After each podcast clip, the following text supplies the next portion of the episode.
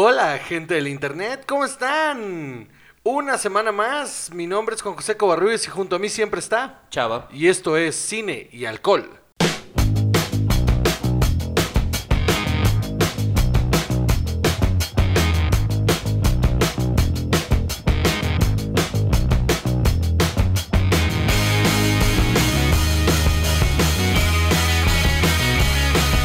Una semana más, Salvador.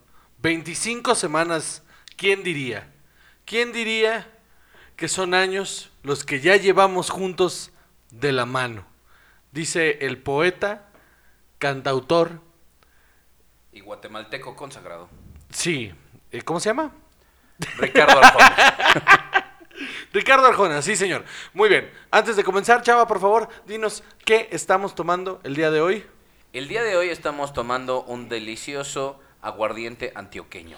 Aguardiente antioqueño que nos llegó directamente desde Colombia, desde, no quiero hacerte presumir, pero Antioquía, en Colombia. Este es básicamente aguardiente a base de azúcar de caña, agua y, y extractos de anís. Este, pues más bien le ponen el anís como para que, pues no te sepa gacho que te ponga hasta el moco. Pone hasta el moco. Este, yo llevo ya un par de tragos y ya estoy un poquito, pues, tocado, digamos, enfiestado, ¿no? Está riquísimo, la verdad es, eh, cuando voy a Colombia, es de las cosas que todo el tiempo estoy ingiriendo. Eso y el café y el pan de tostado, si alguna vez van a Bogotá, eh, vayan a ese lugar, es delicioso, hay por todos lados. Y en las noches tómense su antioqueño. O en la mañana pónganle su café tosta- eh, tostado, también pónganle eh, antioqueño. O en el mediodía, échenle su juguito de naranja. O sea, el caso es que tomo mucho. Yo nunca lo había probado y la verdad es que sí está muy bueno. Sí está rico y pone mucho y ahí tenemos un litro para disfrutar durante una hora con ustedes. Nos vamos a poner hasta el huevo. Entonces, chava, primer tema del día de hoy. Primero vamos a hablar de los éxitos en taquilla Uf, y cómo les está yendo a un par de películas. Detective Pikachu en su primer fin de semana, Pikachu. perdón, Detective Pikachu en su primer fin de semana abrió con 58 millones de dólares. Es la película de videojuegos eh, más exitosa en su opening weekend en la historia del cine. Este, hay mucha gente que debate esto diciendo, "Pero no, porque es un manga. No, valedor, primero fue un videojuego y luego se hizo el manga. Este, eh, El anime, ¿no? ¿Eh? El anime, ¿no? Y el, ah, sí, primero el anime y luego el manga, tienes toda la razón. Eh, de- se veía venir, se veía venir el éxito de esta película, sobre todo por la campaña de marketing que pues Ryan Reynolds ya nos tiene acostumbrados a ese tipo de campañas. Este, la película no he leído ninguna reseña negativa, eh, lo único que he leído es que está muy divertida, honestamente no he ido a verla. Eh, sí tengo muchas, muchas, muchas ganas de ir. Me parece que va a estar súper divertida y al parecer a la gente le está gustando. Y este opening weekend de 58 millones solo va a que la película va a ser un puto exitazo. Y a partir de esto vamos a tener una saga completa de esto. Me, me queda clarísimo. Esa iba a ser mi siguiente pregunta. ¿Tú sí crees que esto vaya a abrir una saga? Sí, por supuesto. O sea, ese opening weekend de 53 millones es, es altísimo. 58. 58, perdón, es altísimo. Es un opening weekend de películas de superhéroes. O sea, es más, incluso le gana al, al de Justice League, que fue como de 38, 37 millones. Está altísimo y creo que sí da para una saga entera de este, de, de este personaje. ¿Pero la historia dará? ¿O el personaje dará? Sí, hay un montón de historias ahí para explorar, sobre todo porque no está establecido en el universo de las... eh, bueno, no lo sé, pero no está establecido en el universo de las caricaturas por lo pronto, ¿no? O sea, es como un take ahí diferente en el que hay un Pikachu que puede escuchar un humano, lo cual me parece muy cagado. Entonces, este... Pero los Pokémones conviven con los humanos. sí, sí, sí, un sí. poco sí. como los Muppets de Happy Time Murders o... Sí, pero sin ser tan culera como Happy Time Murders, que está bien Me culera. decepcionó mucho esa película. Sí, la neta daba para mucho y te lo dije cuando vimos ese tráiler, los mejores chistes están en el tráiler y esa madre va a estar horrible. Y sí, dicho y hecho, los mejores chistes estaban en el tráiler. Y no y, raro, ca- caían muy bien en el tráiler, pero no caían tan bien en la película. Estaba muy rara esa película, muy muy mala. Entonces, 58 millones de dólares para Detective Pikachu. Eh, ¿Qué más? Endgame en Estados Unidos ya lleva recaudados 723 mil millones de dólares. Es un dineral, mano. ¿Y No worldwide? es cierto, 723 millones de dólares. ¿Y a nivel mundial? Dos, 485 mil millones de dólares. O sea, ya es una de las películas más vistas en la historia. ya, ya lo es. Y le falta, solo lleva tres semanas. Esa película, lo hablamos hace rato, esa película va a estar en cartelera por lo menos seis semanas. Y esas seis semanas van a hacer que es la. Bueno, yo creo que sí se va a convertir en la película que más ha recaudado dinero en la historia. En Domestic es la tercera. Está atrás de Star Wars The For- Force. Force- otra vez, eso es el. eh, el aguardiente. ¡Yeah! Eh, está atrás de Star Wars The Force Awakens y Avatar, que es la segunda. Sí, sí, ahí va. Y, y honestamente, ok, con el ajuste de, de- de inflación, sí creo que está mucho más abajo. Pero honestamente me da mucha hueva hacer esos intercambios de ajuste de inflación. Se me hace injusto incluso porque los presupuestos también para hacer las películas, ajustándolos a la inflación, siguen siendo mucho más altos. Entonces, em, yo creo que sí va a llegar a ser la película más eh, que recaude más dinero en, todos los tiempos. Pero ¿por qué crees que Avatar se- eh, está tan alta? Es que Avatar fue un fenómeno bien raro, mano. No sé si te acuerdas, pero duró como tres meses en, en salas. Se veía padrísima en tercera dimensión, la verdad. Sí. Yo sí la vi como tres veces en el Yo cine. también la fui a ver como cuatro veces. Y ahora, haciendo memoria, digo, es que fuimos engañados. O sea, porque visualmente era una cosa impresionante. Y, y- y realmente ahorita la vuelves a ver y dices, eh, no estaba tan chida, yo no sé por qué. Entonces creo que fue eso, lo, lo visual hizo que todos eh, corriéramos a la sala de cine a verla eh, tres, cuatro veces. Y, y esa película estuvo tres meses en cartelera, lo cual es completamente inusual. Ya no sucede aparte. No, yo creo que Endgame va a estar, ¿qué? ¿Mes y medio? ¿Casi dos? Yo creo que le va a tirar a los dos meses. O sea, yo creo que ocho semanas en cartelera sí está y ya raspando la última. Sí, la octava semana ya en dos funciones por día, una cosa así. Pero quién sabe, quién sabe qué va a pasar ahí. Está muy interesante este box office. De este año yo ya sabía que se iba a poner interesante. Porque viene Star Wars también, ¿eh? Lo que está fuerte del Domestic es que después de Avengers Endgame está Black Panther y después está Infinity War. O sea, lo que no ha ganado Marvel con eso, ¿eh? Sí, no, Marvel está hecho de oro ya. Y, y, y- Y Avatar y Star Wars también son de Disney. sí, señor, ya, es que ya todo es de Disney, mano. Acaba de comprar Hulu, Disney, por cierto. Acaba de comprar Hulu. ¿Qué querrá decir eso para el futuro de Hulu contra Disney Plus? Quiere decir que va a haber una unificación ahí, mano. Creo que Hulu se va a quedar con lo que es televisión abierta. Este. Y con el catálogo de ABC y esas cosas. Y todo lo demás se va para Disney Plus. Y seguro cuando pagues Disney Plus vas a tener acceso a Hulu, seguro. Sí, ¿no? Porque o sea, sería mucho más eficiente tener un solo servicio, todo. Sí, un solo pago para dos servicios diferentes y sentirte como más importante porque tienes dos, pero en realidad es uno dividido en dos. Entonces ahí, ahí va a estar interesante la, Como la cuando contratas tu Telcel y te dan claro video a ver si alguien lo ve. Exactamente, o como cuando contratas este HBO, porque tu abuelita todavía ve la tele, entonces tienes HBO Go y dices, ah, mira, sí puedo ver cuando yo quiera Game of Thrones. De la que ya vamos a hablar después. Eh, la semana que viene, la semana que viene vamos a hablar de Game of Thrones, que ya se acaba, mucho descontento, mucho, mucho descontento, eh, mucha eh, controversia alrededor, que me, me mama, vamos a tener una invitada especial y vamos a discutir bastante toda la hora sobre Game of Thrones. ¿Qué sigue? Ahora vamos a hablar de los trailers que vimos recientemente. Sí, señor. El primero. Maleficent, The Mistress of Evil. ¿Por qué ver? ¿Por qué? ¿Por qué? ¿Por qué insiste Disney en darnos estas cosas? La primera película de esa mierda estuvo bien culera. Y aún así, ¿qué es esto? ¿Como ocho años después? ¿Seis, ocho años después nos entregan esta porquería? El tráiler se ve espantoso. No tiene ni pies ni cabeza. No sabemos si nos va a contar un pedazo ahí de, de la Bella Durmiente o no. No sabemos en qué, en qué temporalidad está este personaje. La actuación de esta mujer en los dos minutos de tráiler es horrible. Es horrible. Visualmente se ve también súper empastada ahí, rarísimo. No, no, no me resulta nada atractivo. ¿Tú, ¿Tú crees que hay un público realmente que está esperando e- esta segunda película? Pues no sé, si- no sé si que lo estén esperando, pero supongo que los niños ven esto, ¿no? O no sea, mames, ¿qué niño ve esto, güey? O sea, honestamente, ¿qué niño? No, no, no. El target de esta madre son, son eh, treintañeras que, remem- que tienen la remembranza de la Bella Durmiente. ¿Tú crees en serio? Sí, claro, güey. Me queda clarísimo que en los últimos cinco años Disney ya no le está tirando a los niños, le está tirando al mercado de la nostalgia. O sea, porque si no, todas las decisiones que han tomado No tendrían sentido. O sea, ¿cuándo fue la última película animada de Disney que sacaron para niños? O sea, no, no, no tiene sentido. Lo único que están haciendo es remakes para añoranza. Exacto, porque esa es una buena pregunta. ¿Qué será que venga de Disney que vuelva a tener el poder de pues las caricaturas de antes o incluso de lo que hicieron con Pixar en su momento? Yo creo que ya les vale verga. O sea, lo único que siento que lo están dejando todavía para los niños es Pixar. O sea, esta cuarta de Toy Story es para que, como lo dijimos en algún episodio, es para que uno de adulto lleve a sus hijos a vivir la experiencia de su primera película de, de Toy Story y de aquí nazca una saga para ellos.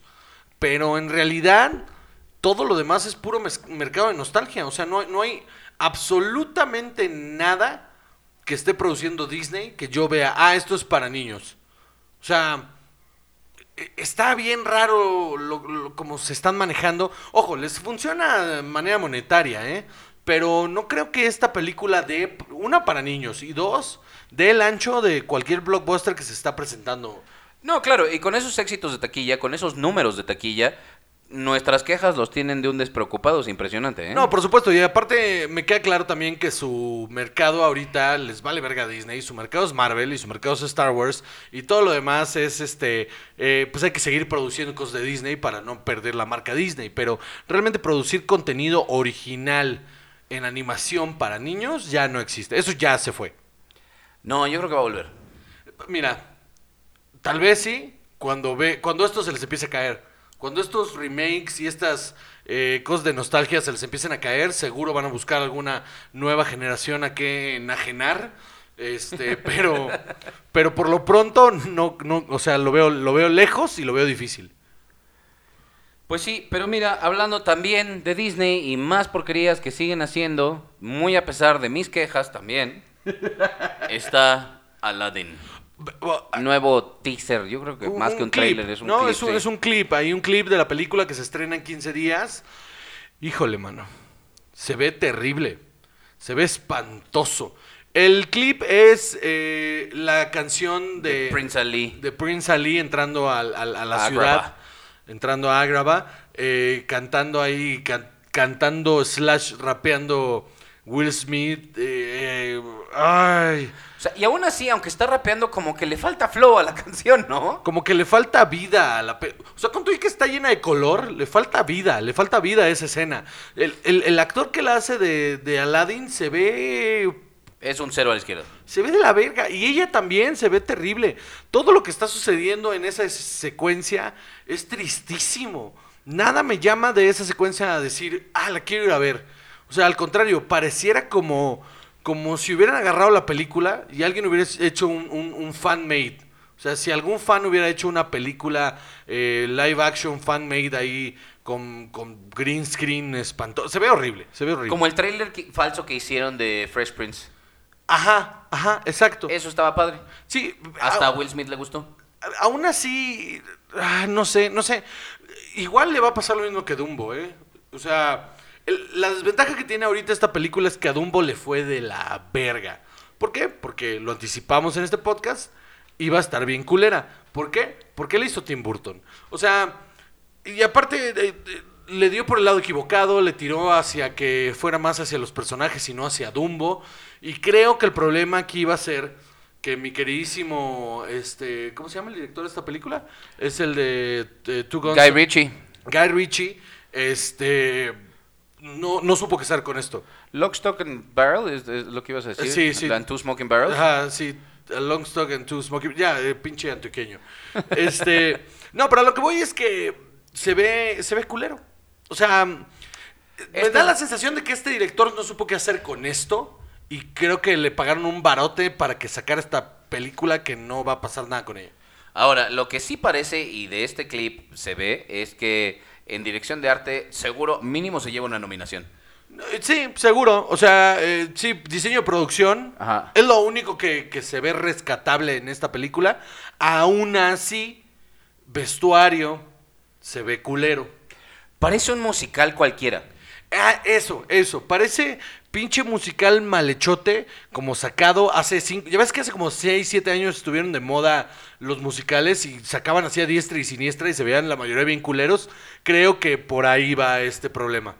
O sea, creo que Guy Ritchie tiene que recular, sentarse un ratito en su casa a pensar muy bien las cosas, porque ya lleva unos años que no está haciendo bien las cosas, ¿eh? Mi predicción para esta película es que lo mejor será Alan Tudyk en la voz de Yago. Va a durar tres semanas en cartelera y no va a llegar a los 350 millones de dólares, eso te lo firmo. ¿No va a llegar a los 150? No, 350. A los 350. O sea, si acaso recupera presupuesto, si acaso recupera presupuesto, pero va a ser un fracaso, va a ser un fracaso completo, ya lo vi. The Lion King va a llegar a los 500, eso sí estoy seguro. Y aún así lo van a considerar fracaso, porque el problema para The Lion King es que ya vienen dos, o sea, todo lo que ha venido atrás ha estado muy culero. Entonces, para John Favreau fue hacer eh, The, Jungle Book, The Jungle Book y que la cosa funcionara perfecto. Y que dijera a todo el mundo, ahora esta onda como que va a jalar.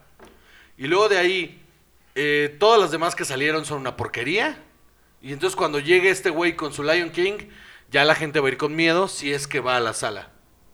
Esa es mi predicción ahí de, de lo que va a pasar con Disney. Y seguro se van a cancelar todos los demás proyectos que por ahí tenemos. Eh, eh, ¿qué, proyecto está ahí anunciadón?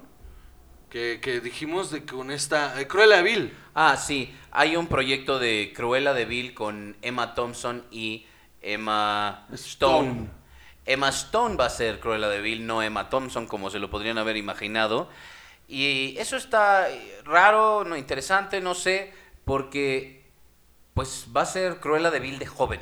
¿Sabes qué estaría interesante? Que Emma Thompson saliera de Cruella de Vil adulta y que fueran flashbacks a su juventud. Eh, como, como que fueran el periodo en el que ella, o sea, esta es mi película, ¿no?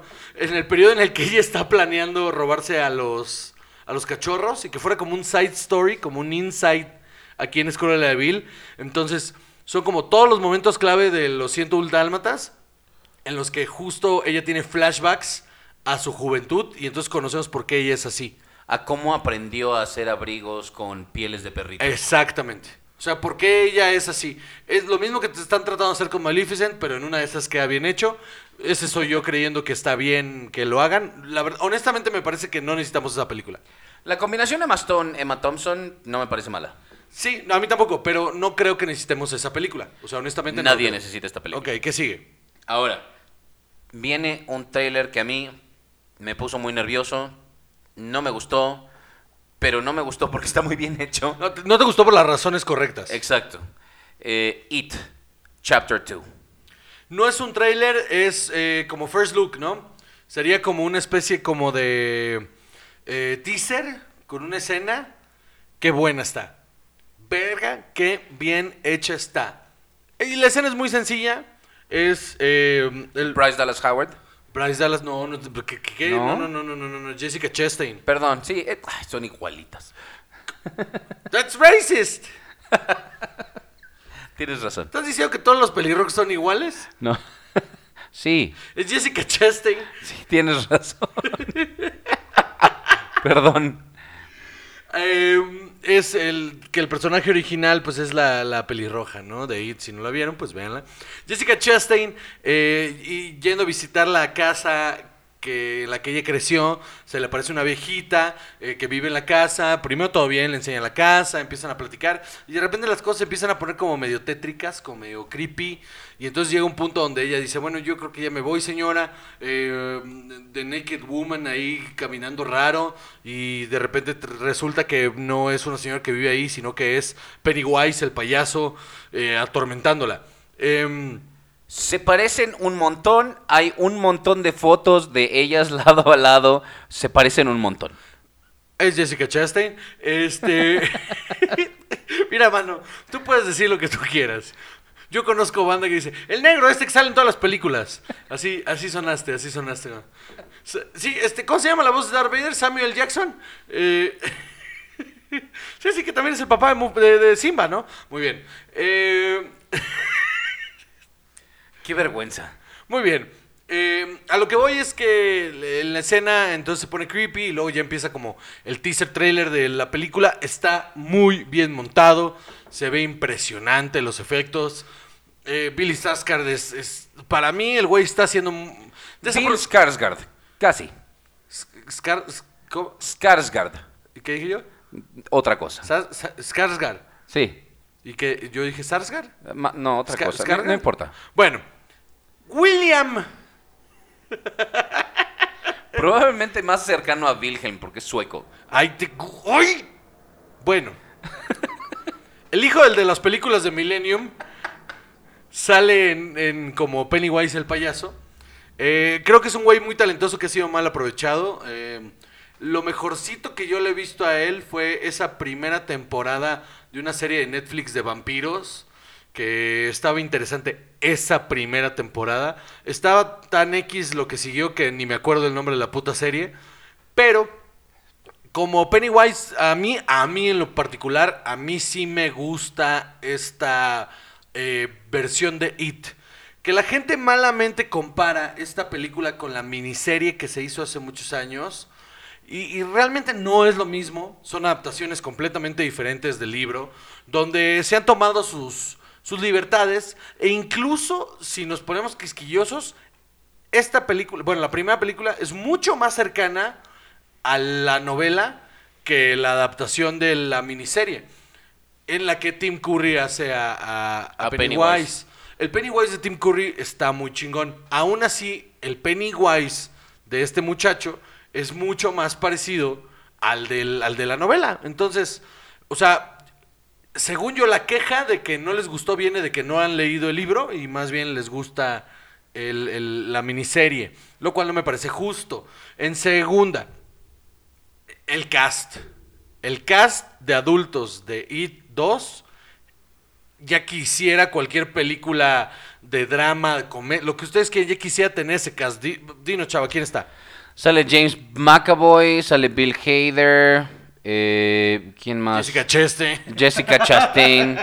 Contrario a la que pudieran pensar, no es Bryce Dallas Howard. Sa- ¿Sabes quién es el, el, el, el- el güey que es el personaje negro? El, el- el- dime el nombre de ese hombre, por favor. Isaiah Mustafa. Isaiah Mustafa. Tal vez lo recuerdes de... Es el All Spice Man. Sí, es cierto. Es el de All Spice. Es su primera eh, actuación grande, pero es el güey de All Spice. Está muy cagado. Antes de Terry Crews. Antes de Terry Crews, el que era el All Spice Man, antes de que Terry Crews le dieran el contrato, ese güey es el que sale en It 2. Entonces, Yo creo que esta película se beneficiaría mucho de haber metido a Terry Crews más bien. Cualquier película. no veo Terry Ganaría mucho. No, veo a Terry Crews saliendo corriendo asustado. O, o sea, estaría más chistoso que, que otra cosa viendo ese animalote saliendo corriendo todo cagado porque hay un payasito. Y luego yo soy el racista. Pero, además, no, mames, no no, no, sabes- pero, pero no es por raza. ¿Viste ese cabrón? Está enorme. O sea, fuera del color que sea. O sea, ese güey está enorme. ¿Por qué le iba a dar miedo a un payaso? No lo puede matar con la mirada. Porque es un ser humano y también es vulnerable, Juan. La verdad, Terry Crews es un ser humano enorme. La verdad. Es un ser humano y es un ser humano enorme. No, es Sí. un tipa- ah, es un tipazo, es un tipazo, es un tipazo Terry Crews y no lo veo ahí, de verdad no lo veo ahí. Bill Hader me parece una gran idea que tener a un cabrón que se ha distinguido durante muchos años por solo hacer comedia en un papel de terror. Seguimos con esta tendencia de comediantes haciendo terror, me gusta, estoy muy feliz por eso. Eh, ¿Qué más? ¿Qué, qué- qué- qué- ¿La vas a ir a ver? Por supuesto que no. ¿Por qué no? No, no, no, no, no, no, no. Mira, yo de por sí no veo películas de terror de las normales. Esta, nada más con esa escena que vi hoy, pero ni de relajo. ¿La- la- ¿Leíste la novela? Por supuesto que no. Tampoco leo novelas de terror. Claro que no, las odio porque de por sí tengo pesadillas muy seguido porque estoy dañadito. Imagínate por qué le añadiría yo un nivel más. ¿Sabes cuánto voy a pagar de luz? De que no las voy a pagar nunca ni de día. Yo solo tengo un, un- comentario para cerrar esto. Eh, al final de It 1, ya ves que, bueno, no la viste, pero eh, derrotan a... ¿Ah, sí la viste? Bueno, derrotan a Pennywise en las, en las cloacas, ¿no? Y, y- se, se muere, entre comillas. Eh, cuando salen, están afuera y es en el pacto de regresar y bla, bla, bla, bla. Allí hay una, hay una escena, hay un momento que está en la novela que no creo que hayan filmado, pero mm, en la novela es muy específico, es este momento en el que no logran salir de las cloacas porque la tortuga que creó el mundo, que eso solo está en la novela, este, está, eh, al parecer les puso una trampa para salir de ahí. Y la única manera de salir de las cloacas es eh, haciendo un sacrificio. Entonces el sacrificio que, que hacen, eh, bueno, que hace Beverly, la, la pelirroja, es que se los tiene que coger a todos. De, y así es como escapan. Estás bromeando. Está en la novela. Te, Te lo cae. juro. Te- era, era la etapa en la que Stephen King se metió un montón de coca. Pero por supuesto. eh, y eso está en la novela. Eh, eh, ah, no creo verlo en el, en el cine, pero eso, eso está en la novela. Dime si esa escena no estaría mejor con Terry Crews. O sea, Terry Crews de adulto y ellos de niños. Porque eso pasa cuando ellos son niños. No, no, no, no, yo creo que sí. O Terry Crews de niño.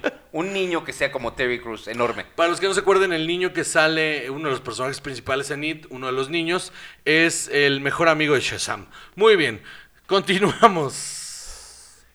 Y ahora sigue hablar de Sonic. Sonic the Hedgehog. ¿Cómo? The Hedgehog. Eso, mero. Eh, ok, no vamos a hablar del tráiler, vamos a hablar de las reacciones de la gente. El tráiler es una basura. Este, híjole, Jim Carrey volvió y volvió diciendo, ¿se acuerdan lo mucho que me valía verga en muchas películas que hice? Pues aquí les va otra y se ve bien culero el tráiler. No hay mayor observación más que el tráiler está culero. ¿De qué otro Jim Carrey te acuerdas con esto? Ace Ventura. No, ni siquiera. Porque ahí se veía amor a su humor chafa, o sea, su humor raro. No sé, mano, ¿cuál? No sé, es lo que estoy pensando, porque dices, ¿te acuerdas cuando me valía? Pero la verdad es que yo no sé si antes le valía tanto. Yo creo que él en ese momento... ¿Era compromiso? Ajá, ajá, y eso era lo que le salía, eso era lo que venía de In Living Color, es lo que nos dio en La Máscara, es lo que nos dio en Ace Ventura, y fue después cuando empezó a descubrir que también podía actuar bien. Sí, cuando se hartó, ¿no? De hacer lo mismo. Híjole, se ve mal, se ve muy mal. O sea, pero está raro que después de que se le pegó el claxon cuando hizo Man on the Moon, y se volvió todo raro, porque claro, cuando uno es así de millonario, pues también puede ser bien excéntrico. Sí, dices, el, el espíritu de Andy Kaufman está en mí y... eh, no. Pues es bien fácil, ¿no? Decir así de, no, no, no, yo ahora ya me volví loco y no, pues, no- ya no quiero hacer nada comercial y todo. Y yo creo que un día llegó al cajero y dijo, no, yo creo que sí, yo creo que sí lo voy a hacer. Sí, sí, este proyecto me convence un chingo, sobre todo por los millones de dólares que me van a dar para seguir alimentando mi puta locura. Em, se ve mal. Él, se ve mal Sonic y se ve mal todo. Ahora, el- de lo que vamos a hablar específicamente es, se ve de la verga Sonic. El diseño de personaje está tan culero, pero tan culero, que los fans del personaje, que sí existen, eh, empezaron a quejarse arduamente en internet. Un chingo de memes. Memes, ¿qué tal? Ya estoy borracho. Un chingo de memes, un chingo de, de tweets ahí eh, quejándose muchísimo de lo mal que se ve el diseño del personaje, al grado que los productores de la película salieron a decir, ok, ya los escuchamos, los, eh, y el director, ya los escuchamos, eh, tie- bueno, pues si no les gusta, no se preocupen, lo vamos a cambiar. Entonces, para el siguiente tráiler, eh, tranquilícese un chingo, eh, vamos a, a cambiar el, al personaje. Y esto está cabrón. O sea, que haya sido la queja tan grande que, pues obviamente, pues esto es un negocio, ¿no? Entonces que la gente involucrada dijo, no, espérate, nadie la va a ir a ver. O sea, si, si las quejas son tan cabronas, nadie la va a ir a ver. Entonces tenemos que hacerles caso para que la vayan a ver. Y e- esa estrategia de, de, de mercado me pareció muy chingona, porque entonces ahora ya hay una conversación alrededor y al parecer para el siguiente tráiler, incluso en este, seguro lo van a cambiar para este. O sea, nada les cuesta, bueno, sí les cuesta, pero les vale verga eh, cambiar el personaje. Entonces, eh, vamos a esperar ahí qué pasa con el diseño de personaje que van a cambiar para adaptarlo a lo que era la animación. Lo cual me parece un error terrible que haya sido live action esta película. Es que sí, justamente, esta idea del hiperrealismo para que la gente se vea interesada, como que se les olvidó que a la gente le gustaba ver caricaturas. ¿No? Que nadie tiene un problema con ver animación, entendiendo que es una animación y no pasa nada. Creo que el problema, esto ya lleva años. O sea, el problema nace con Rocky and Bullwinkle. Cuando anuncian que van a hacer, hace chingos de años, hace como 15, 20 años, anuncian que va a haber una película de Rocky and, and Bullwinkle y todo el mundo dice, a huevo, esto está chingón. Luego anuncian, va a estar René Russo, va a estar eh, Robert De Niro. Robert De Niro y este Jason Alexander. Y dije, ok, eso suena que va a estar muy cabrón. Y luego te avientan el primer tráiler y, híjole, se veían bien culeros todos, todos, todos. Se veían tan caricatura que tú decías, pues lo hubieran hecho animada. O sea, nos hubieran dado esta película animada. Y eso fue lo que mandó a la verga esa película. Que aparte de que el guion no es bueno, eh, la animación no, o sea, no estaba y no dio y se ve de la verga. ¿Y, y por qué no aprender de ese error? Y decir, vamos a una película de Sonic. Hagámosla animada. Hagamos un- la- una película animada. ¿Por qué carajos live action? Le pasó con los putos pitufos, cabrón. La película de los pitufos es terrible, güey. Pero a ver, volviendo tantito a Rocky and Bullwinkle, es que había live action, pero ellos dos eran caricaturas. Sí, pero el, el error es que eh, los malos eran live action. Entonces eso nunca, no, no, no terminó de cuadrar. Porque no puedes tener a dos caricaturas y a tres personajes con tres actorazos actuando de caricatura. O sea, el esfuerzo ahí fue mucho mayor. Si hubieras sacado a todos los personajes de la caricatura y los pones en el mundo real, hubiera estado mucho más entretenido que solo tener las caricaturas ahí. E- Es, es- está raro, se veía mal. Y- y ahí está el error y Sonic lo volvió a cometer. Lo bueno es que ahora existe el Internet. Entonces se pudo corregir eso. Pero por ejemplo, The Smurfs, ¿no? Los pitufos. ¿Por qué chingados? Aparte, ese error que hacen de las películas de caricaturas, de sacarlos de su mundo, el what if. ¿Qué tal si los sacáramos de su, de su universo y los metiéramos en nuestro universo? Y eso manda a esas películas a la verga. Porque no pueden existir esos personajes. O sea, eh, todo lo que hacen es una caricatura. Creo que aquí hay una excepción a la regla. No que sean buenas, pero siempre fue un poco así Alvin y las ardillas. Sí, sí, pero porque justamente en el mismo universo de la caricatura te lo planteaban como what if que hubiera ardillas que cantaran. Entonces a la hora que lo pasas a la, a la vi- al, al live action, sigue siendo la misma premisa. Entonces no hay tanto pedo. Ojo, las películas son terribles. Pero, Jason funcio- Lee lo hace terrible. pero funcionan. Pero funcionan, funcionaron al grado que hubo tres. O sea, y una peor que la siguiente, me las chuté todas, tengo un hijo de cuatro años. Me- o sea, mm, pero sí, ahí hay, ahí hay una, ahí hay una mm, diferencia, ¿no? Al contrario que, por ejemplo, eh, Roy Rabbit. ¿No? Who Framed Roy Rabbit funciona porque establecen en ese universo que las caricaturas y los humanos conviven en el mismo mundo. Era casi al revés. O sea, era más bien los humanos conviviendo en el mundo de las caricaturas. Era como, no, más bien como convivían los dos en el mismo universo, como hay un hay una ciudad de caricaturas, pero los estudios están en el mundo real. Entonces hay como a una especie de crossover ahí que está interesante. Y vivían bajo las reglas de las caricaturas, o sea, podían explotar y les podían pasar un montón de cosas y la única manera de desaparecerlos era como Con el ácido este, ajá, sí, disolverse en un ácido ahí terrible. Eh, que es un peliculón. Who Framed Roy Rabbit es un peliculón de, de- es de CMX, ¿no? Es un peliculón. Ahora, eh, al, a la inversa tampoco funciona. ¿Te acuerdas de Cool World? Híjole, también, una porquería. No funciona Cool World. Y con todo y que la, la premisa era buena, la idea estaba muy bien planteada, era como una especie de Who Framed Roy Rabbit, pero para adultos. Y no, la película no terminó de cuajar y no, no, no, no está chida.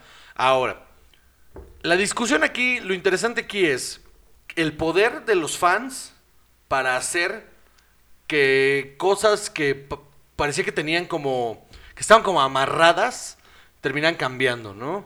Eh, no es la primera vez que sucede, no es la primera vez que la gente se manifiesta en internet y que l- los productores de las películas les hacen caso o de las series les hacen caso y tenemos varios ejemplos que vamos a mencionar en un momento después de esta pausa. Hola, yo soy Pablo Pérez Y yo soy Javier Medina. y juntos hacemos La Paja Nocturna. El podcast, el podcast. Tenemos un podcast que se llama La Paja. La Paja Nocturna, Vivi Vital antes de dormir. desde Costa Rica para el mundo. Humor inteligente para público inteligente. Una de dos. La Paja Nocturna, Si nos escucha en otros países, Eh, no es lo que parece. escúchanos en Spotify, Apple Podcast O tu aplicación favorita de podcasting. o visita lapajanocturna.com O búscanos en Facebook. o en Twitter O en High Five. o en Tinder. Sí. Muy bien, hemos regresado. Antes de continuar, eh, quiero alzar mi copa y que digamos salud al este aguardiente antioqueño que sí está ponedor. ¿Está ponedor? Está ponedor. ¿Para qué negarlo? Ok, seguimos continuando. Entonces, em, series o películas que han sido revividas o rescatadas por los fans. Tenemos ahí algunas importantes, entre ellas Family Guy, eh, Verónica Mars, eh, Arrested Development, yo creo que es el ejemplo más cabrón de todas. Pero ahí tú tienes una lista, chava, venga. A ver, yo tengo aquí una lista de programas que han sido rescatados por los fans. Eh, en toda la investigación que hicimos, por casi, casi cinco minutos, eh, encontramos que Sense8 es la que más se menciona. Sense8. Y- sí. Es que eh, los fans de esa serie son bien necios, ¿eh? Por más que uno les dice que está bien culera, ahí siguen, ¿eh? Ahí siguen y la siguen salvando y dan un chingo de excusas de que es que no lo entiendes, brother. No, sí lo entendí, por eso es- sé que está culera. O sea, A mí tampoco me atrapó, la verdad. está- es que no tiene nada, no tiene nada de sustancia. O sea, es como esa gente que no sabe muchas cosas, pero sabe un montón de palabras. Entonces, argumentan con un montón de, de sílabas, pero en realidad no están diciendo nada. Eso es Sense8. Siento que Sense8 es lo que hubiera pasado si Lost hubiera durado solo dos temporadas. Sense8 es lo que hubiera pasado si Lost no tuviera sentido. Y Lost no tiene sentido. O sea, así de cabrón está Sense8 de mala. Es muy mala. La verdad es que sí, o sea, un proyecto muy ambicioso de Lana Wachowski Sí. que no, no, no, pegó. No, es que no funciona porque no funciona. O sea, no funciona. Pero eso es justo de lo que vamos a hablar, que hay fans muy leales Sí. que a pesar de que el resto del mundo dice, no, esto no está bien y no se nos antoja o no lo queremos seguir viendo, siguen intentando revivir sus series. Pero, y no todos los casos eh, las series son malas. O sea, hay que decirlo. El caso de Firefly, por ejemplo.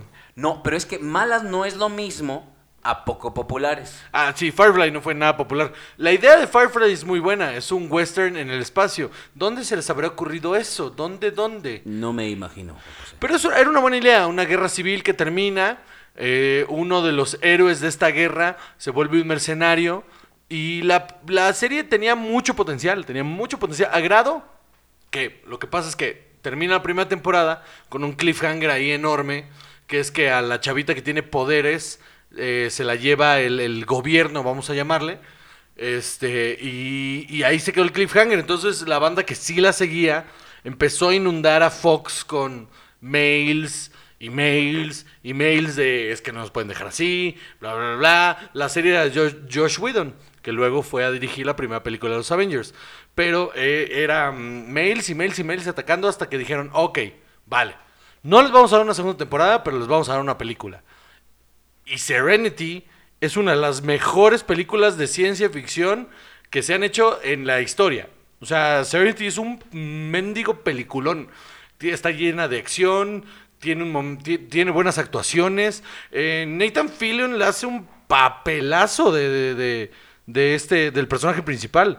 Y la conclusión de ese personaje, la, la última secuencia de pelea, no tiene madre. Es un mendigo peliculón impresionante que la veo por lo menos una o dos veces al año sin, sin falla.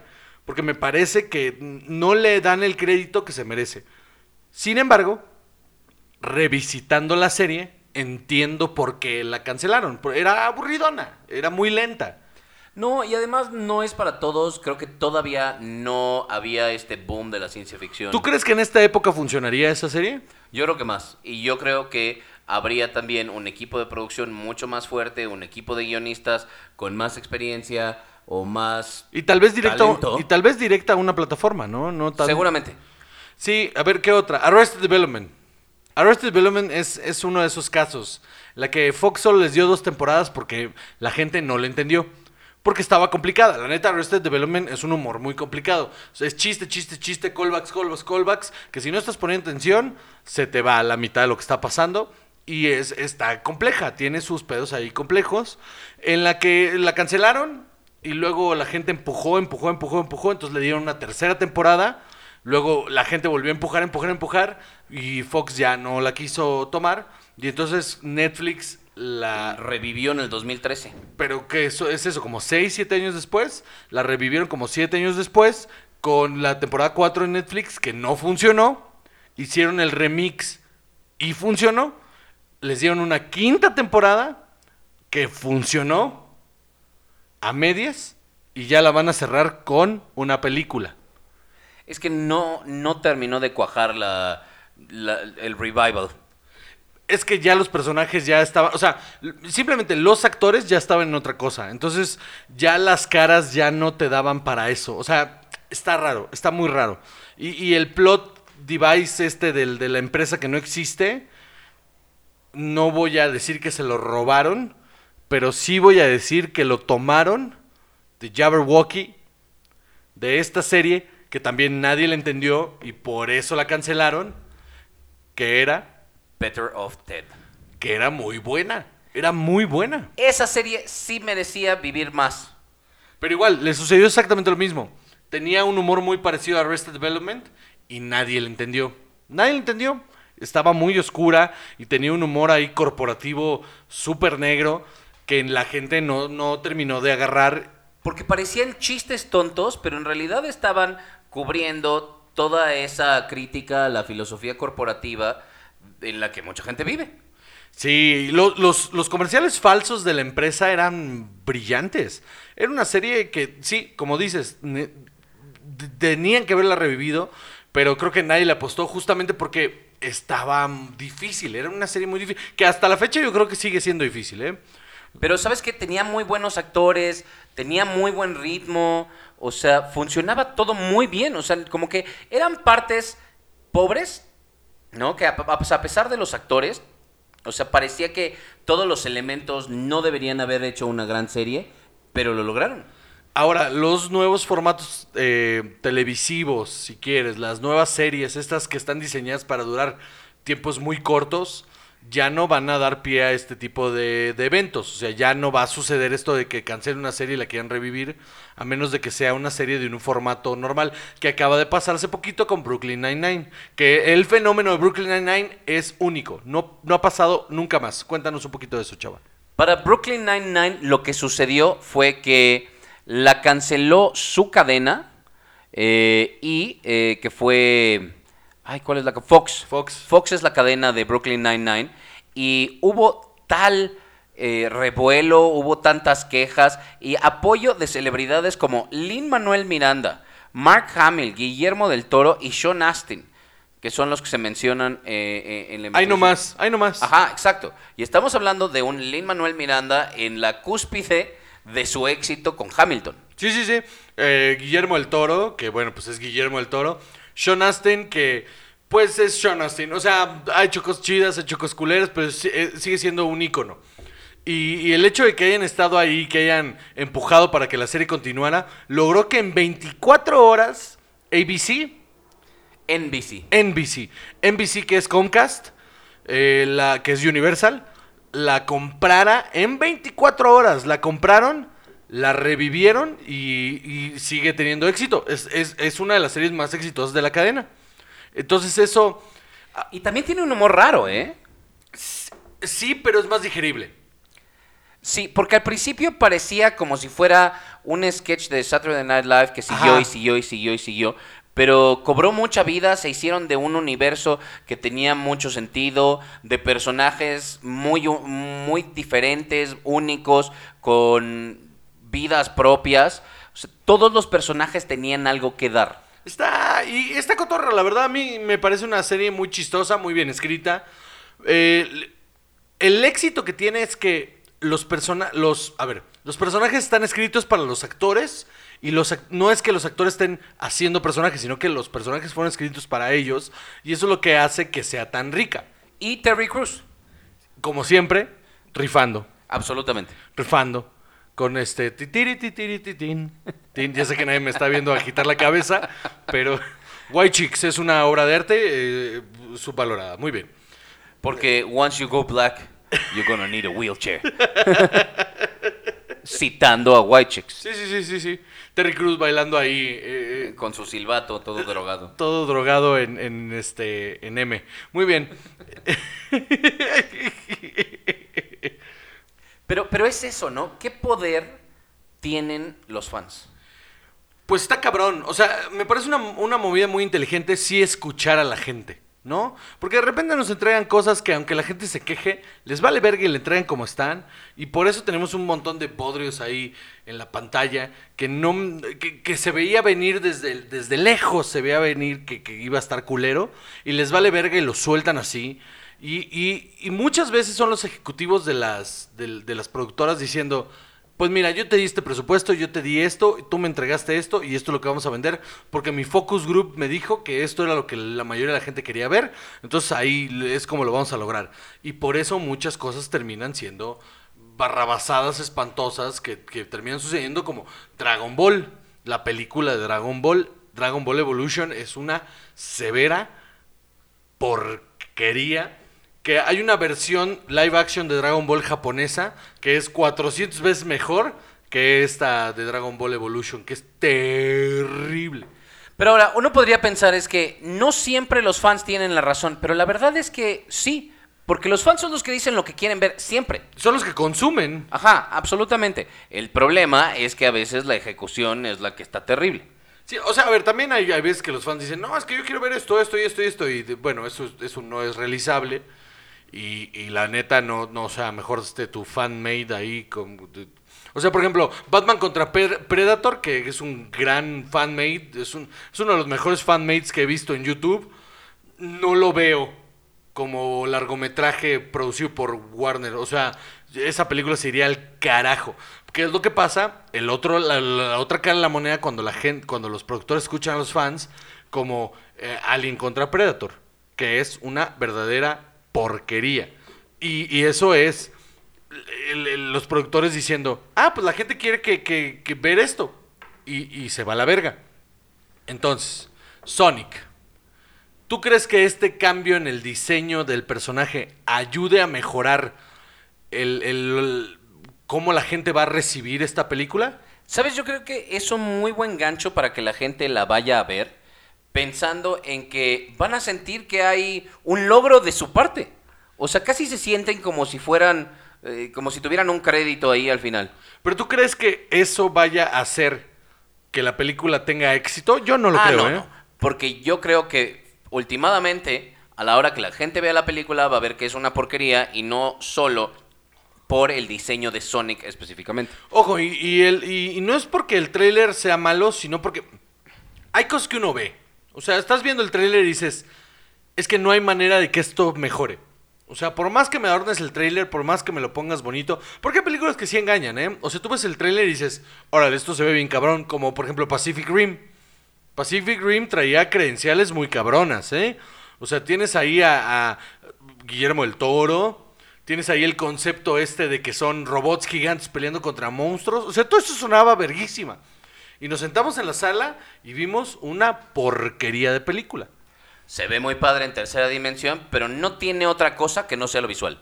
Y está culera, la historia está culera, la película está culera, no hay nada que aporte. Eh, Transformers. Todas las de Transformers. Una vez, cada vez que sale un trailer de Transformers, yo la veo y digo, hola Virgo, esto está, va a estar bien cabrón. Y está bien culera, con excepción, me atrevo a decirlo, de Bumblebee. Bumblebee sí está chida, Bumblebee sí está chida, pero es, es por una razón y una razón sola, que es que Michael Bay no tuvo nada que ver con la película. Eh, y no es que yo tenga algo en contra de Michael Bay, hay películas de Michael Bay que sí me gustan, eh, Bad Boys 1 y 2, y Pain or Gain, Pain or Gain se llama. Sí, Pain and Gain. E- Esa también está, está interesante. Y la de las 13 horas. La de las 13 horas, nadie la fue a ver. Y la neta, la de las 13 horas está bien perra. Está buenísima esa película. Con John Krasinski. La de Benghazi. La de Benghazi. Esa está increíble, porque sí, yo pensé que iba a ser un churro súper gringo, que iba a ser una película de acción cualquiera, eh, donde damos la bandera y alguien se sacrifica, y no, en realidad todo el tiempo estás amarrado Pura a la tensión. historia y a los personajes, y sí te engancha muy bien. Es pura tensión, que el relief de la tensión es acción pura, súper bien dirigida, porque eso sabe ser este cabrón. Súper bien dirigida la acción, los momentos de tensión, los momentos de desesperación. te- o sea, llega un punto en el que estás tan metido con los personajes que cuando parece que no van a salir del hoyo, ya estás ahí involucradísimo. Y la neta, John Krasinski, ese, ese papel fue el lo que lo hizo que hiciera a, a Jack Ryan. A Jack Ryan, que la serie está buena. La serie es muy buena. La serie Jack Ryan, véanla, está en, en- en Amazon Prime. La neta, aparte de que visualmente está cabrona, la actuación de John Krasinski se la lleva, pero durísimo. Porque sabes que a mí él y Chris Pratt me sorprenden mucho que saliendo de comedias y de comedias raras, o sea, porque Parks and Recreation no es tampoco el estándar de nada. No, es como The Office, pero llevada a lo absurdo, absurdo, absurdo, absurdo, y funciona. Parks funciona. Y luego llega y es un gran eh, Star-Lord, ¿no? Sí, el güey se comprometió tanto con el personaje que se metió al gimnasio, se puso, o sea, dijo, voy a ser superhéroe, voy a ser superhéroe. Y, y hace un gran Star-Lord, o sea, es un gran personaje. Eh, com- o sea, tanto él como John Krasinski, que vienen de The Office y de Parks, em, lo que logran aquí es darte un rango, es darte a entender que son actores. Y eso es lo que está cabrón. John Krasinski es el que más me sorprende, ojo, porque sus papeles son mucho más serios. Por supuesto, ¿no? Y además, o sea, después de The Office, uno pensaría, no, es que es el pelito lo que le hace ver todo teto. No, es todo él.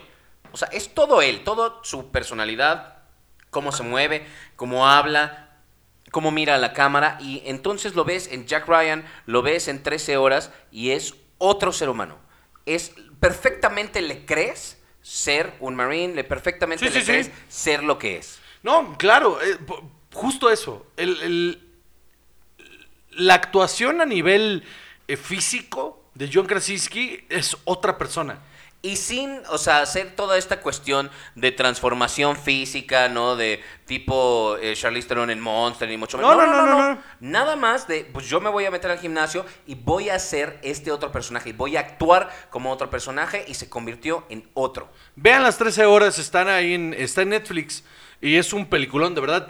Uno, obvio, yo, yo lo sé, gente. Yo, yo cuando veo el nombre este, Michael Bay en, en dirección también hago cringe. Pero honestamente, cualquier película, cualquier proyecto personal de Michael Bay que no, que no tiene que ver con compromisos comerciales, la neta está chido. Es que además es eso, se le ve el amor a la película por todos lados, porque además es un tema muy controversial, eh, de cierta manera le costó la elección a Hillary Clinton todo este conflicto en Benghazi. Sí, sí, sí. O sea, por eso todo, todo alrededor de esta película, a mi parecer, igual me estoy volando la barda, pero a mi parecer, y corrígeme si estoy equivocado o si no opinas igual, me da esta sensación que hace mucho no sentía, como con Black Hawk Down. Exacto, exacto, tiene esa misma vibra. Que cuando De la esto viste- todo nos salió mal, aquí sí la regamos, sí, sí seguimos siendo gringos, sí de todas maneras somos bien chidos, pero aquí la regamos. Todo salió mal porque la banda no se puso pilas. Me gustó por eso, porque tiene ese corazón. No es, no es como. No es como eh, la de. Ay, ¿cómo se llama? La de la de la muerte de Bin Laden. ¿Cómo se llama? Zero Three. Ah, Zero Dark Thirty. Eso. Eh, por ejemplo, esa sí es una izadota de bandera bien cabrona. Que, o sea, sé que ganó por eso. Porque Karen Bigelow tampoco hizo como. Catherine Bigelow, perdón. Catherine Bigelow tampoco hizo como. Uy, qué trabajote de. Creo que mejor que esa de Catherine Bigelow es la de. The Hurt Locker. The Hurt Locker es mucho mejor película. Pero mucho mejor película. Y por eso ganó todo lo que se merecía. Pero esta creo que sí fue como más fan service para el gringo promedio. Sí, claro, como herramienta de reclutamiento, ¿no? Cabrón, cabrón. Y a diferencia de eso, esta de las 13 horas, que yo entré a verla con este... Ok, la voy a ver porque el tráiler se ve verga. Y entré y la vi y salí súper satisfecho. Me pareció un logro impresionante Michael Bay, como lo es su primer proyecto principal, pe- personal, que es Bad Boys. Bad Boys, ahí va. No, y además, o sea, también esa película tiene actuaciones excelentes. O sea, Pablo Schreiber Sí, sí, sí. lo hace increíble, ¿no? Que es Matt Sweeney en la de American Gods, que lo hace bien, pero no tan bien como en 13 Hours. Eso solo me quiere decir que, que Michael Bay no es un mal director, solo realmente le vale verga cuando hay dinero por- de por medio. O sea, cuando hay dinero por medio es, ah, ok, vamos a hacer una máquina de dinero y vamos a explotarlo hasta que nos dé todo el dinero. Esto es mío, esto es personal. Ok, entonces voy a contar la historia que yo quiero contar. Me parece inteligente de su parte hasta cierto punto. Pero bueno, eh, we, we digress. ¿En qué estábamos? Estábamos en las series que fueron revividas por eh, los fans. Di- dime una que tú te acuerdes. Eh, híjole, que Ah, yo- Family Guy, Family Guy. Family Guy. Es, es que ese es todo un evento. Por, por ejemplo, lo que sucedió con Family Guy está muy cabrón. Eh, te- te sabes esa historia, ¿no? Fueron dos años de pausa, ¿no? O sea, cuando empezaron a bajar un poquito los ratings, vámonos, que lo, que lo cancelan. La cancelaron porque era como demasiado. O sea, la cancelaron porque Fox dijo, no, no, no, no. O sea, Los Simpsons está bien porque sí se meten con nosotros y dicen cosas, pero no son tan ácidos. Y como a el pendejo de Seth MacFarlane le valía verga a todo mundo y se peleaba diario con los ejecutivos, prefirieron cancelarlos. Cuando bajó un poquito el rating, prefirieron cancelarlos. Y luego empiezan a vender DVDs y DVDs por todos lados, les empieza a ir súper bien, la gente empieza a mandar cartas y de pronto, pues que regresan. Antes de que regresaran, hicieron eh, Comedy Calvacay, que era un DVD especial con puros eh, sketches animados al estilo Family Guy, todos de Seth MacFarlane. La idea era que todos estos como intercortes que se hacían de, de, ah, pero qué tal, no sé qué, o imagínate tal cosa, y esos eran los intercortes que sucedían, hicieron un especial en un DVD de 65 minutos, 70 minutos, de puros what ifs. Y esa madre se vendió como puto pan caliente, porque es brillante. El Comedy Calvacay de Seth MacFarlane es brillante. Con voces en vivo, o sea, todo. Tenía todo. Y cuando esa madre vendió como pan caliente, más los DVDs de las primeras dos temporadas de Family Guy, ahí les dijeron, ok, que fue del 97 al 99. En el 99 regresaron y regresó con todo. Regresó con todo hasta el grado que es fecha que no, no se han ido. Que ahí sigue. Y la verdad es que siento que todavía no ha perdido fuerza como le pasó a los Simpsons. No, porque sigue teniendo un público. La ventaja que tiene eh, Family Guy sobre los Simpsons es que los Simpsons se trataron de adaptar a, sus, a los tiempos y la cagaron. Y con escritores que no, no, da- no dieron el ancho. O sea, después de Conan O'Brien, eh, Dana Carvey sostuvo ahí un poquito la serie, pero no logró lo que, lo que Conan. Y el que vino después de Dana Carvey, que no tengo idea de quién es, es un pendejo y la cagó. Y luego, eh, Family Guy lo que logró bien cabrón fue, no, no, no, no, nosotros no nos adaptamos a los tiempos. Los tiempos se adaptan a nosotros. Y nosotros somos la media y la medida. Y a partir de la acidez que nosotros vamos a poner, de aquí para abajo. Entonces todo lo que pasa en Family Guy, que yo ya no la sigo tanto, de repente me chuto uno o dos episodios, me sigue pareciendo genial, es que eh, tiene este elemento muy South Park, que es somos consecuencia de nuestros tiempos. South Park va a seguir por los siglos de los siglos porque son puros temas de actualidad. Y eso es lo que está cabrón. Que no fue así ni con American Dad ni con eh, The Cleveland Show. No, porque por ejemplo, The Ameri- American Dad tenía temporalidad. O sea, se iba a terminar porque no estaba demasiado cuadrado. O sea, tenía un límite. Y está bien que se acabara. Y The Cleveland Show trató de... eh, apuntó demasiado lejos. Creo que The Cleveland Show trató de ser demasiado meta. O sea, el chiste de que hicieras... O sea, era un chiste de un chiste. Era hacer un spin-off culero a propósito como se hacía en los sitcoms de los 80, que se hacía un spin-off culero que no triunfaba de una serie principal. Intentaron hacer la misma fórmula sabiendo que no funciona, burlándose de que no funciona. Y eso no funcionó. Sorpresa. Porque era demasiado, o sea, ya era demasiado rebuscado. Y por eso no, no, no, no funcionaba. Eh, ahora, uno de mis chistes favoritos de Family Guy es, y siempre va a ser, este chiste donde había un callback siempre donde Cleveland se caía de la tina. la tina, sí. Y el chiste más valioso de esos es cuando eh, se cae Loretta y se muere. Me pareció brillante ese chiste. Me pareció brillante. Pero bueno, eh, sí, ¿qué otra serie? eh, Veronica Mars. Ay, ahí hay una controversia muy cabrona, creo yo. Porque a Verónica Mars la cancelaron después de su tercera temporada. Pero, Ya había dado todo, ¿eh? Verónica Mars ya había dado todo, ¿eh? claro, pero, o sea, la gente se volvió loca y, o sea, todavía de su segunda temporada, los fans eh, juntaron 7 mil dólares para, contra- para contratar un avión que tuviera, este, una, que, que jalara una bandera encima de los estudios que dijera, renueven Verónica Mars. ¿Qué onda con eso? Pues eran puros geeks.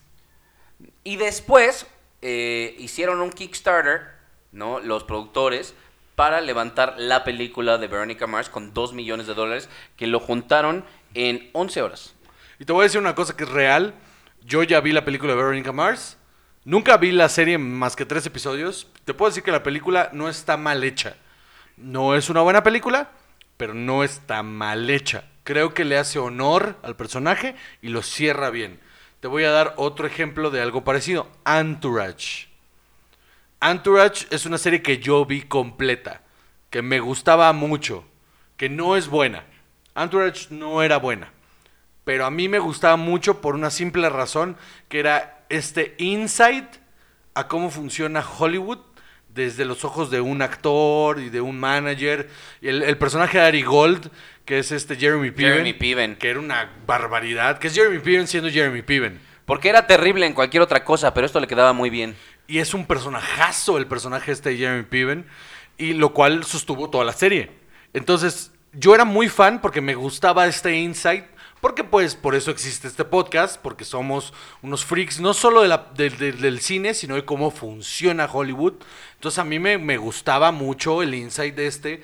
Y me gustaba mucho que hubiera cameos de- Güey, hubo una temporada completa en la que Turtle salía con Ronda Rousey. O sea... Y luego con esta, con, con la de los sopranos. O sea, era, eran cosas muy, muy chidas, muy chidas para uno que le, que le gusta la industria. Hacen la película, bueno, se termina la serie, se queda inconclusa porque la, la cancelan. Y entonces los fans empujan a HBO. HBO, ojo, no es ABC, no es Fox, es HBO.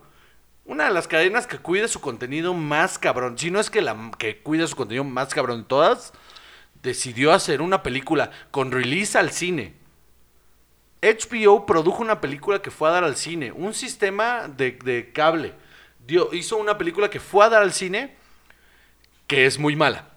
Es terrible, porque aparte deja abiertas todas las puertas. O sea, yo la fui a ver con este pedo de, bueno, ya ciérrame estos arcos porque tengo neurosis paranoide de que no, no me cerraste los arcos de esto que vi ocho años. Entonces quiero ver estos cierres y no me lo dieron y la película es terrible, está mal actuada, es todo lo que uno esperaría de esa película. Pero también hay que pensar, ¿no? Eso, eh, esas cosas cuando están haciendo las series, decir, ok, en este final de temporada, pensando en el peor de los casos, donde nos cancelan, ¿qué hacemos? O sea, deberían casi, casi de tenerlas, pues, cerradas. Llámame loco, llámame loco, pero... Ok, les voy a decir algo. En estos mm, año, un año, un año y medio, Chava y yo llevamos rato ya desarrollando una idea para una serie de televisión, la cual le tenemos tanto cariño que de verdad eh, nos hemos estado esforzando muchísimo por, por lograr tener un piloto, ni siquiera la temporada, un piloto decente. Y cada vez que nos sentamos a escribir, cada vez que nos sentamos a, a tratar de, de lograr eh, esta serie, siempre pensamos en que tiene que haber un cierre de esa primera temporada para que si los cliffhangers sean... Por si la quieres ver. eh, Ajá. Pero si se acaba ahí no pasa nada. Es... eh, ojo, es muy difícil, ¿eh? Es muy difícil. Pero creemos que los fans como ustedes nos pueden ayudar a levantar esta serie. 25 episodios y finalmente llegamos a la conclusión de que para eso lo estamos haciendo. Ok, ahí les va, gente. Dura seis episodios. Voy a abrir un Kickstarter para que nos ayuden. Ah, no es cierto, no es cierto. Me caga que la gente haga eso. No, pero, eh, o sea, lo que voy es que no es fácil escribir eh, un- un- una temporada de una serie pensando en que se va a acabar. Porque nadie escribe una temporada de una serie pensando que no va a renovar contrato. Entonces darle cierre a los arcos principales es muy difícil. Entonces me gusta la idea de que los fans se comprometan al nivel de quiero ver cómo termina esa historia y que las productoras respondan diciendo, órale va, te lo doy. Tanto que en esta de Sonic, otra vez, la película seguro va a ser un puto bodrio. Pero de que va a recaudar un chingo de dinero solo por esta movida de los productores de decir, vamos a cambiar el diseño, lo va a hacer. Creo que es la conclusión. Absolutamente. Ahora, la pregunta. Pregunta de la semana. ¿Qué serie deberíamos estar como fans tratando de revivir en este momento? Dame un ejemplo. Better Off Dead. Por favor. Una serie que se está reviviendo que nadie pidió es Beverly Hills 90210. Exacto, por ahí tenemos eso. eh, Sin Brandon. Exacto, ya no van a poder tener a Luke Perry ahí. Ya se confirmó que Luke Perry no va a salir en la nueva Ma- temporada. Más que nada porque está muerto.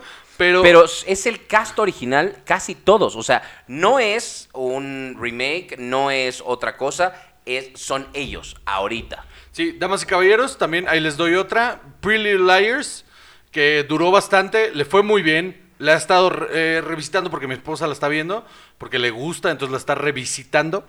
Y, y no, es una telenovelota. Pero no está mal escrita, no está mal hecha. Y acaba de empezar otro, eh, no reboot, acaban de empezar una temporada nueva con personajes diferentes y con las chicas ya grandes. Entonces, ah, piensen en una serie que deberíamos de revivir como fans. Y coméntenmelo en las redes sociales, arroba Juan Josec en Twitter, arroba Juan Joseco en Instagram. Lo platicamos en la semana y lo discutimos en el micrófono en nuestro siguiente episodio. Sin más que más, nos vamos a seguir emborrachando con el antioqueño porque la neta está muy sabroso. Y pues nada, nos escuchamos la semana que viene. Yo soy Juan José Correos y junto a mí siempre está. Chava, Y esto siempre es y siempre ha sido y siempre será por los siglos de los siglos. mientras los fans quieran. Cine y alcohol. Cámara.